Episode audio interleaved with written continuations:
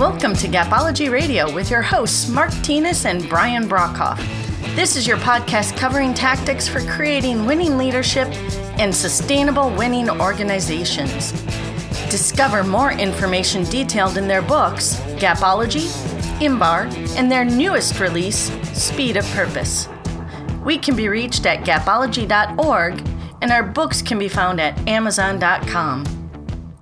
Hey, everybody, welcome to Gapology Radio. You know, at some time in most of our lives, we start to feel a bit overwhelmed, overloaded with our daily duties work life, home life, friends, hobbies, side hustles. They can often add up to a feeling of being consumed by pressure and expectations set by external forces. We're bred to live up to other people's ideals and a view of how our life should be. I'm here to tell you that without a clear purpose and a solid identity, these pressures will take over and completely consume you. Today, I'd like to share a blog that I wrote that speaks to a method of bucketing your time so that the things that don't really matter take a backseat to the things that do. This one's called the Everything Else Bucket. The Everything Else Bucket. Discovering the things that are truly important is, well, truly important, and oftentimes truly difficult. This is something that's become apparent recently as I've worked with several leaders. So often we are overwhelmed with multiple and frequently competing demands that we struggle with identifying where to start and where the majority of our time and energy should be applied. The demands become a dark cloud of chaos and stress that sucks our focus into a haze of confusion. How does this happen? Well, many times the chaos is created by others bosses, coworkers, peers, family members, friends, etc. But even deeper, the chaos is created by ourselves. The fear of disappointing others, the inability to say no, or just overestimating our personal bandwidth of time and energy can be the root cause of being strong in staying true to our goals and our expectations. So, what do we do? If we do nothing, inevitably at some point we will break. So, we need to develop a process to minimize the waste and maximize the impact of our time. While many books have been written on managing time, here's a simplified approach that works for me. Try to put the things that you do into three buckets. The first is called life and death drama. I think that we can all agree to start here. Begin with the things that are going to dramatically impact the quality of life for other people and for yourself. When I say dramatically, I mean the crucial things that, if not done, could cause irreparable damage or harm.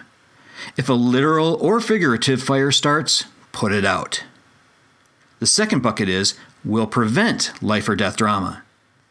Once the fires are handled, how can we prevent them from starting in the first place? That's where we need to go next.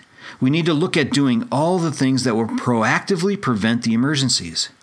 In our personal life, this is where family, friends, reading, exercise, and other spiritual, mental, or emotional growth takes place. Hobbies, spending quality time with friends, or eating family dinners together at the kitchen table without the TV on works wonders on our psyche and gives the energy to take on the other demands of the world.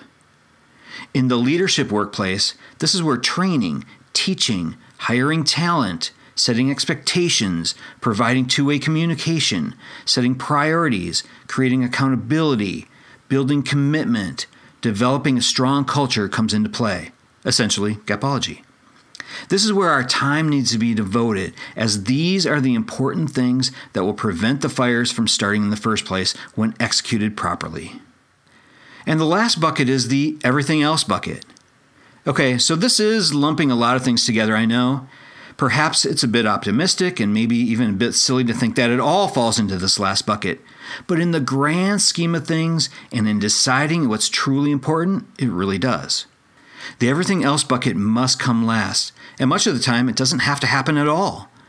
This is where the wants, not needs, of other people fall, and where even the time draining drudge of the internet and television takes place. There is a place for that stuff, of course. I love checking posts and tweets as much as the next guy, but I have to be very strict about when, where, and how I do it. If it impacts in the least bit the other two buckets, things get out of balance and start building that dark cloud of chaos and stress. These three buckets should be front of mind when beginning our days and our weeks so that we can be strategic and intentional about our actions in order to be effective with our time. We need to make choices. Sometimes they're difficult to make, especially when other people are involved, but they need to be made nonetheless. If we don't make the choice to control and leverage our time, we're making the choice to sacrifice it. Everyone, have a fantastic week. We'll talk to you soon.